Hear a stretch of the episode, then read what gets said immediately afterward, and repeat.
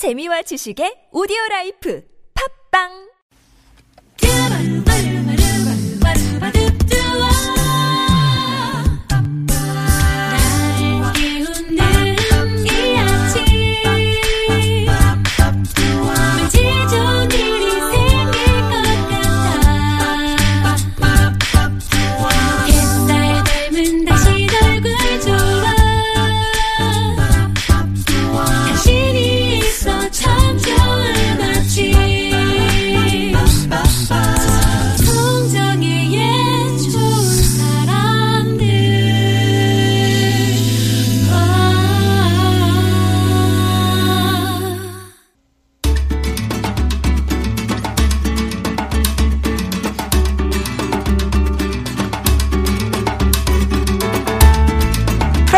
이런 말이 있습니다. 책은 지금도 기적을 행한다. 사람을 깨우친다. 라고요.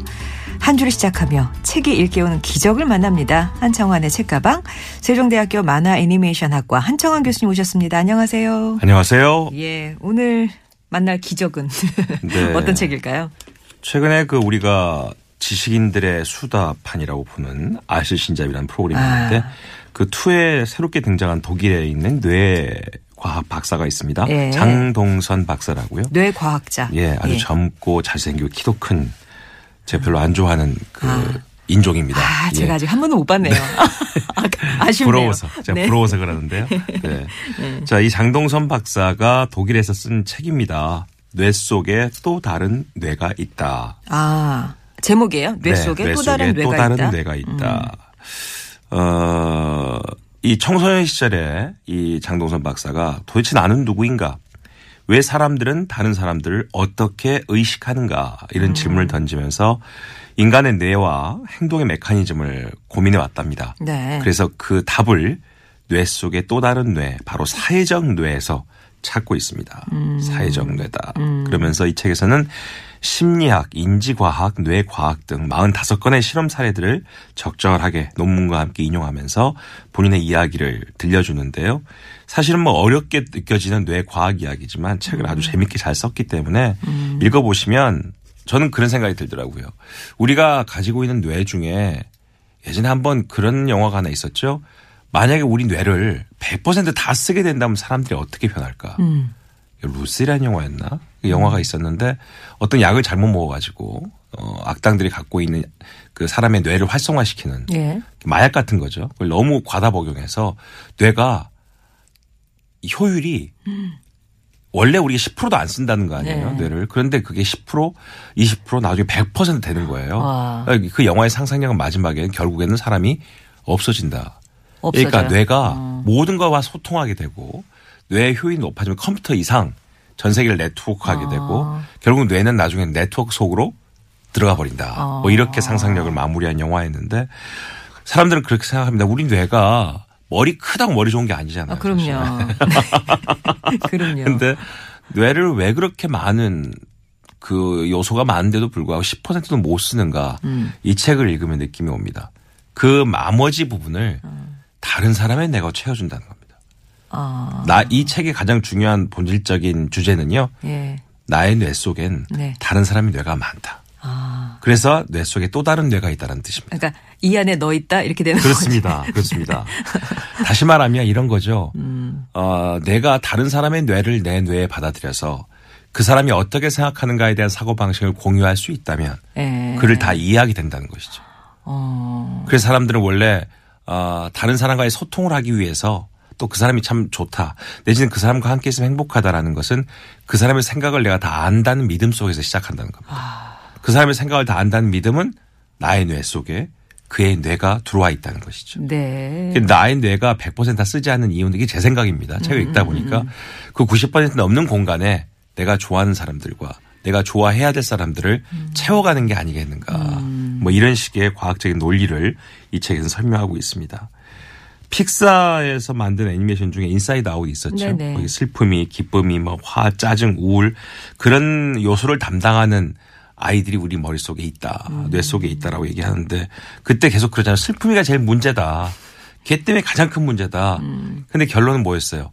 그 아이 때문에 음. 우리가 생각하게 된다라는 음. 반전이 있었습니다. 그런 것처럼 우리 뇌 속에 존재하는 여러 가지 생각들과 뇌의 기능들, 그것들이 과연 우리를 어떻게 만들어가는가를 이 책에서는 자세하게 설명해 주고 있습니다. 네. 밀란 쿤데라가 그런 얘기를 한 적이 있어요.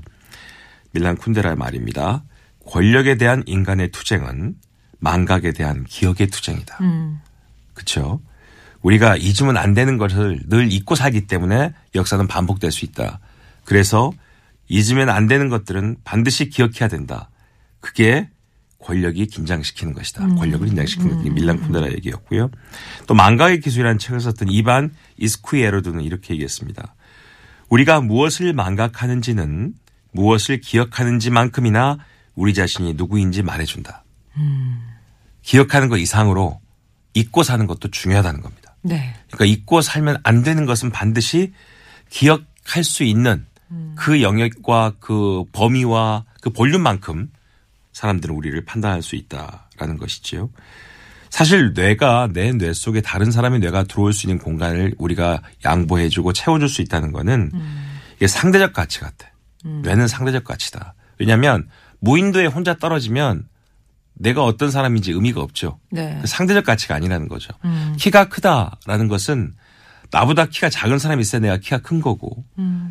내가 키 큰 사람하고 있을 때 내가 그 사람보다 키가 작기 때문에 그의 사람이 그 사람의 키가 크게 보이는 거고 이런 식의 상대적 가치가 존재하는데 뇌도 그러한 상대적 가치를 강화하고 확대하기 위해서는 내 뇌 속에 나의 뇌만 가지고 있는 게 아니라 많은 사람의 뇌를 음. 포용할 수 있는 여유가 있어야지 상대적 가치를 존중할 수 있게 된 사람이 된다. 네. 뭐 이런 이야기가 책에 있는 것 같습니다. 어. 최근에 인공지능 스피커가 나오게 되면서 에이아이에 대한 우리가 관심을 많이 갖게 됐는데요.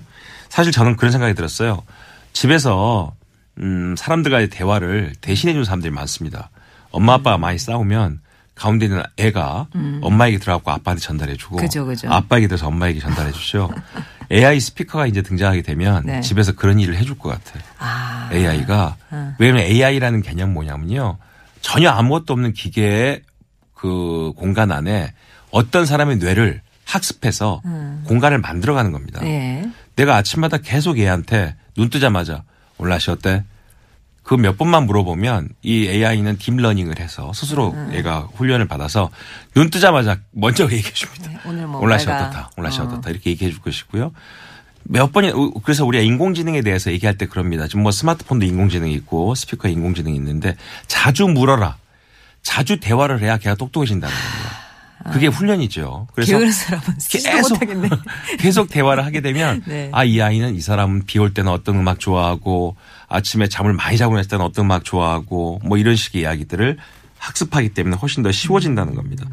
뇌도 바로 그런 것이죠. 반대로 얘기하면 바로 그런 에이아이 기기를 만들게 된 가장 중요한 기술적인 상상력은 음. 우리가 뇌 과학을 연구했기 때문에 음. 뇌가 훈련되고 뇌가 학습하는 과정을 그 프로그램을 그대로 기계에다 얹은 게 에이아이거든요. 네. 다시 말하면 에이아이를 보고 감탄할 문제가 아니라 우리가 우리 뇌를 잘 모르고 있었다는 것이죠. 어. 이 뇌 과학자들이 한정됐던 뇌 이야기가 이제는 모두가 알아야 될 그 근본적인 어, 이유가 되는 건 뭐냐면 뇌 과학이 이제는 학문적인 영역에 있는 곳이 아니라 음. 우리의 생활 수준까지 내려왔다는 겁니다. 음. 그러니까 뇌 과학을 알아야지만 우리 주위에 앞으로 열릴 수 있는 모든 과학 기술과 내지는 생활기술에 대해서도 우리 이해가 더 빨라질 수 있다. 네. 바로 그게 뇌를 이해하는 시작이 될 것이고 다른 사람과 함께 소통할 수 있는 시작이 될 것이다. 이 책에서는 그렇게 이야기하고 있습니다. 네. 최근에 이제 언젠가부터 이 뇌 얘기가 참 많이 나오고 관련된 책들도 많이 등장을 하는데 아직까지는 지금까지 말씀을 들어서는 내 뇌 속에 이를테면 뭐 다른 사람의 정보가 들어있다. 이러면은 어 이렇게 하겠네. 다른 사람의 뇌가 들어있다 이래가지고 약간 좀 어, 어, 다음 얘기가 궁금해지는데요. 노래 한 곡 듣고 와서 장동선 박사의 뇌 속에 또 다른 뇌가 있다. 예, 다시 만나보도록 하겠습니다. 앨리스 쿠퍼의 노래 준비했습니다. You and Me.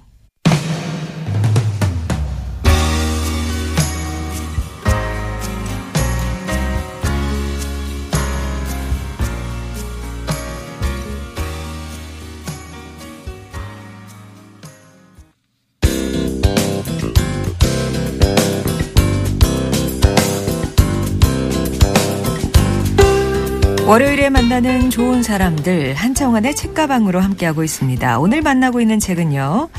세상의 모든 뇌는 행복해질 권리가 있다고 말하는 젊은 뇌과학자 장동선 박사의 뇌 속에 또 다른 뇌가 있다는데요. 뇌 하니까 요즘 그, 그 흔히 하는 뇌생남 있잖아요. 그렇습니다. 예. 예. 한 교수님은 본인이 뇌생남이라고 생각하시나요? 네. 전혀 아닙니다. 네, 전혀 아니고요. 네. 뇌생남들을 부러워하고 또 어떻게 정반대 개념으로는 그렇지 않다는 거에 대해서 안심, 안심하기도 합니다. 왜요? 네. 뇌생남들이 가지고 있는 그 호랑이 등에 올라탄 느낌이 있어요. 아. 계속 뭔가를 해야 된다는 거. 아. 다른 사람들이 자기한테 기대하고 있기 때문에 네. 뭔가 이야기해줘야 된다는 거. 저는 그렇게 뇌생남들이 모여서 퀴즈 푸는 프로그램 있죠. 네. 맞춰본 적이 한 번도 없습니다. 아, 전 네. 보질 않습니다. 가질 않습니다. 예. 요즘 조금씩 보면 어. 과정에서 맞춰가는 과정에서 저렇게 하면 맞, 저렇게 하면 답이 나오지 않을까? 라는 건 몇 번 맞춘 적은 있는데 아. 답까지는 가본 적은 없거든요. 야. 그래서 아 이게 내 수준인가 보다라고 웃고 넘어가는 데가 많은데 음. 이 장동선 저자 장동선 박사 같은 경우는 천재인 것 같아요. 이분 이 친구는 이분도 진짜 뇌생남인 거죠. 네, 천구백팔십 년 독일 하이델베르크에서 태어났습니다. 그러면서 이제 부모님과 함께 독일과 한국을 오가면서 성장을 했거든요. 음. 그러니까 이렇게 되는 거예요. 독일에서는 남다른 외모 때문에 또 한국에서는 튀는 행동 때문에 항상 겉도는 아이였대요. 아. 한국 고등학교에 와서 왜 저렇게 시킨 대로 해야 되지? 왜 음. 내가 생각대로 말하면 안 되지? 이러면 사람들은 쟤 독일에서 태어난 애야. 뭐 이렇게 얘기했다는 거예요. 음.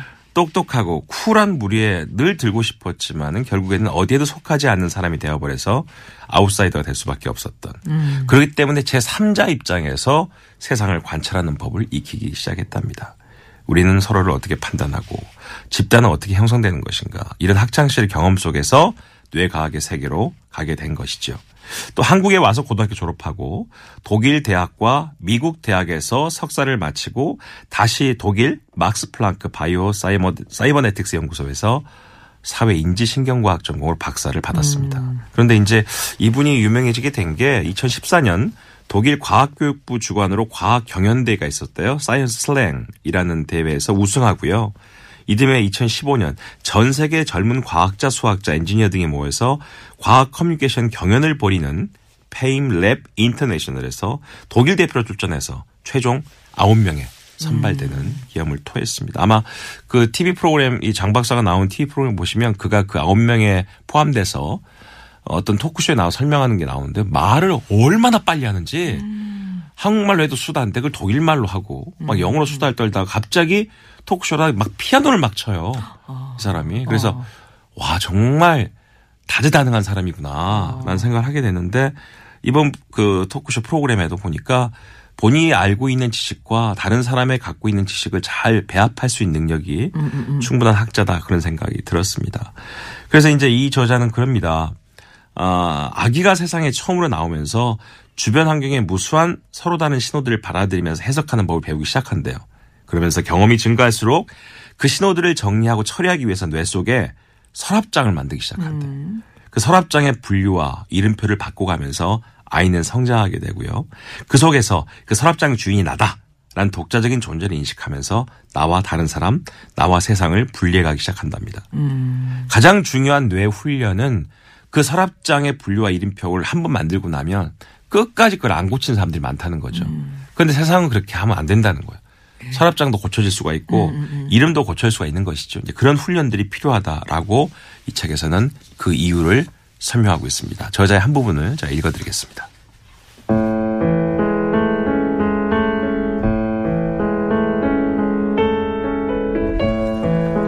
놀랍지 않은가요? 우리의 뇌 속에 나라는 존재만이 아니라 수많은 또 다른 뇌가 공존하고 있다는 사실 말이에요. 그것은 아마도 나 자신이 아니라 나라는 존재를 알고 있고 기억해주는 주변 사람들일 것입니다.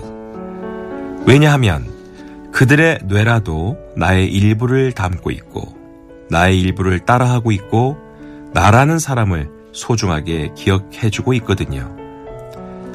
나라는 사람은 하나이지만 제각각 조금씩 다른 수많은 나라는 존재가 나를 알고 기억하고 사랑하는 사람들 속에 존재하고 있답니다. 정말 놀랍고도 멋진 일이죠. 우리의 뇌는 다른 사람들과 함께 공동생활을 하기 위해 최적화된 뇌이고 그래서 제대로 소통하고 상호작용을 할 수 있는 또 다른 뇌가 있을 때 행복감을 느끼는 거랍니다. 우리 모두는 이미 알고 있잖아요. 우리가 이해받을 수 있을 때 얼마나 행복한지, 그리고 오해받을 때 얼마나 괴로운지를요. 우리의 뇌도 늘 그렇게 또 다른 뇌에게 인정받고 이해받기를 원합니다. 그래서 뇌 속에 또 다른 뇌가 있는 것입니다. 음, 그러니까 상대방의 뇌와 내 뇌가 어, 통할 때, 그렇죠. 그럴 때 우리가 뭐 공감이나 뭐 교감이나 그런 말을 쓰는 거죠. 네네. 어. 그래서 뇌 속의 또 다른 뇌의 비밀은요, 사회를 지향하는 유연한 뇌가 있대. 그 유연한 뇌라는 게 사회적 뇌라는 것이죠. 아. 다시 말하면 얼마나 우리 뇌는 다른 사람의 뇌를 잘 복사하는가, 잘 복사해서 나의 뇌와 잘 융합시키는가, 그런 게 정말 사회적인 사람을 만든다는 겁니다. 예. 저는 요즘 들어서 그 이십 대 또 십 대들의 분노 조절 장애 범죄도 많아지고 어. 못 참는 거잖아요. 예. 막 견디지 못하고 화를 막 내고 가다가 막 차 세워놓고 막 길거리 싸우고 이게 분노 조절 장애인데 점점 더 심해진 이유가요, 기다림을 모르고 사는 세대가 아닌가 싶습니다. 음. 우리 때는요, 누가 이해가 안 되잖아요. 그럼 오래 기다려서 그를 이해했던 것 같아. 음. 그런데 요즘 아이들은 그 시간을 못 견디는 거예요. 다시 말하면 나의 뇌 속에 다른 사람의 뇌를 복사하는 데는 일정한 시간이 필요한 거거든요. 음. 그 시간이 우리한테는 요구돼야 되는데 그 아이들은 요즘은 정보를 구할 때요, 스마트폰에 터치만 하면 모든 금방 정보가 나오니까. 금방 나오거든. 예. 그러니까 그런 거에 대한 피로를 못 느끼는 것 같아. 예. 저희 때는 학교 숙제를 하려면 도서관에 걸어갔어야 됐고, 책을 보고 책을 찾아서 꺼내서 음. 여러 페이지를 옮겨서 아 여기 있구나 라고 음. 백과사전을 찾아서 답을 냈습니다. 네. 근데 이제는 그럴 필요가 없이 스마트폰만 치면 답이 그냥 나와버리는 거예요. 그렇게 기다리지 못하는 삶을 아이 때부터 학습해왔기 때문에 어느 순간 자기한테 그런 정보가 딱 떨어지지 않으면 음. 못 견디는 거고 음. 반응이 없으면 못 견디는 겁니다. 다시 말하면 다른 사람이 뇌를 나의 뇌 속에 복사하는데 오랜 시간이 필요한 걸 알고 있으면 이해되지 않는 사람 만나더라도 내가 저 사람을 어떻게 이해해야 될까라는 고민으로부터 시작되는데 음. 지금 그게 아니라 습관적으로 뇌가 순식간에 복사가 돼야 되는 거야. 음. 그게 안 되면 못 견디는 거지. 근데 그게 나 혼자만 그런 게 아니라 상대방도 그런다는 거예요. 음. 그게 폭발하는 게 아닌가라는 생각을 이 책에서는 해봤습니다. 네. 어, 이런 재미있는 사례가, 사례가 몇 가지 있는데요. 영국 옥스퍼드 대학의 인류학자 로빈 덤바라는 사람의 주장에 의하면 동료, 친구, 친지들을 다 합쳐서 현재 우리의 뇌가 관리할 수 있는 구성원의 상, 상한선이 약 백오십 명이랍니다. 그러니까 아. 뇌가 최대한 복사할 수 있는 다른 사람의 뇌의 용적은 백오십 명 정도다라는 아. 겁니다. 뭐 이 정도 규모의 사람들이야 머릿속으로 어느 정도 잘 기억할 수 있고 또 계속 유지할 수 있다고 생각되겠지만 우리는요, 페이스북이나 트위터 같은 소셜 네트워크 보면 그 이상의 사람들을 그쵸. 관리해내고 있습니다. 그러니까 그게 뇌를 복사하지 않는다는 거지. 음. 그냥 연결만 돼 있다는 거예요. 네. 그러니까 되게 어, 밀접한 관계가 아니라 의미 그냥 없는. 의미 없는 관계일 수도 있다는 것이죠. 그래서 백오십 명을 넘어서면 우리 뇌가 과도한 부담이 될 수 있대요. 음. 안 그러면 뇌가 더 성장해야 된다는 것이죠. 그런 거에 대한 한계를 이야기하고 있습니다. 또 하나, 스위스의 심리학자 야쿱 사모비에츠가 바젤닥이 제출한 박사학위 논문을 보면 사람들이 정치적인 노선을 판단할 때 그 음. 사람의 걸어왔던 길이나 그 사람이 했던 말들 이런 것보다는요. 네. 그냥 외모를 보면 되게 판단한다.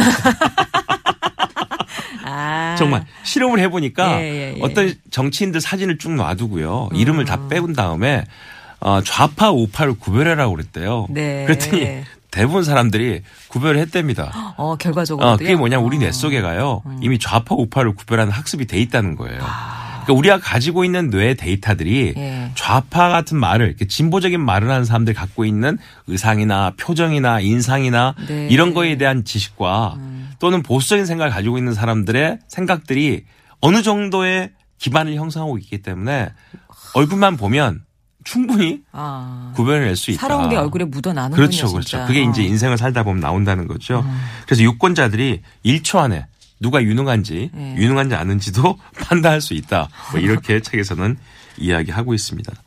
또 한 가지, 파워 포징. 이게 자신감을 주는 자세라는 것인데요. 어, 어떤 일을 시작할 때 어, 내 잘할 수 있을까? 이번 잘 발표할 수 있을까? 음. 면접 잘할 수 있을까? 이런 식으로서 각각 걱정을 하게 되면 내가 갖고 있는 자세, 포즈 자체도 축소된대요. 위축되고. 음, 음, 음. 그런데 에이 뭐 잘할 거야. 이거 운명적으로. 그래서 사람이 점을 보나 봐.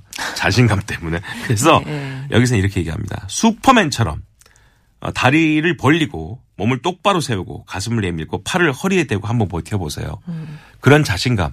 그게 자신에겐 또 다른 자신감을 만들어낸다는 거죠. 그게 저는 한 번씩 그런 생각이 들어요. 아침에 운동을 하잖아요. 정말 뛰기 싫은데 음. 한 삼십 분 이상 뛰고 나서 땀을 딱 내고 나면 기분 좋아진 이유가요. 네. 물론 몸도 좋아지지만 내가 또 한 번 나를 이겼다는 생각이 있어요. 아, 내가 또 내가 하지 못했던 음. 걸 나한테 줬구나 음. 라는 생각이 있으면 기분이 좋아질 수밖에 없는 게 뇌한테 자신감을 준다는 거예요. 아. 그런 것들이 많아질수록 우리가 우리 자신을 자신 있게 인지할 수 있게 된다는 것입니다. 음. 사실 이런 것들이 멘탈이라고 우리가 흔히 얘기하는 우리 머릿속에 뇌가 판단하는 게 너무너무 많다는 거예요. 우리가 꼬집을 때 아픈 거 사실은 거기 손가락이 아픈 게 아니고요. 음. 뇌가 아프다고 느끼는 거거든. 음. 그래서 사실은 아무리 손을 꼬집어도 아프다고 못 느끼는 사람은 뇌의 그 중추가 신경세포가 인지 못하는 거거든요. 뇌가 모든 걸 판단하기 때문에 우리 뇌를 어떻게 훈련시키냐에 따라서 우리는 많은 것들을 극복해낼 수도 있다. 음. 책에서는 그렇게 이야기하고 있습니다. 네. 오늘은 과학 커뮤니케이터 장동선 박사의 책 뇌 속에 또 다른 뇌가 있다 만나봤습니다. 한청원 교수님 했습니다. 고맙습니다. 네, 감사합니다. 김현국님이 신청하셨어요. 알립니다. 서약.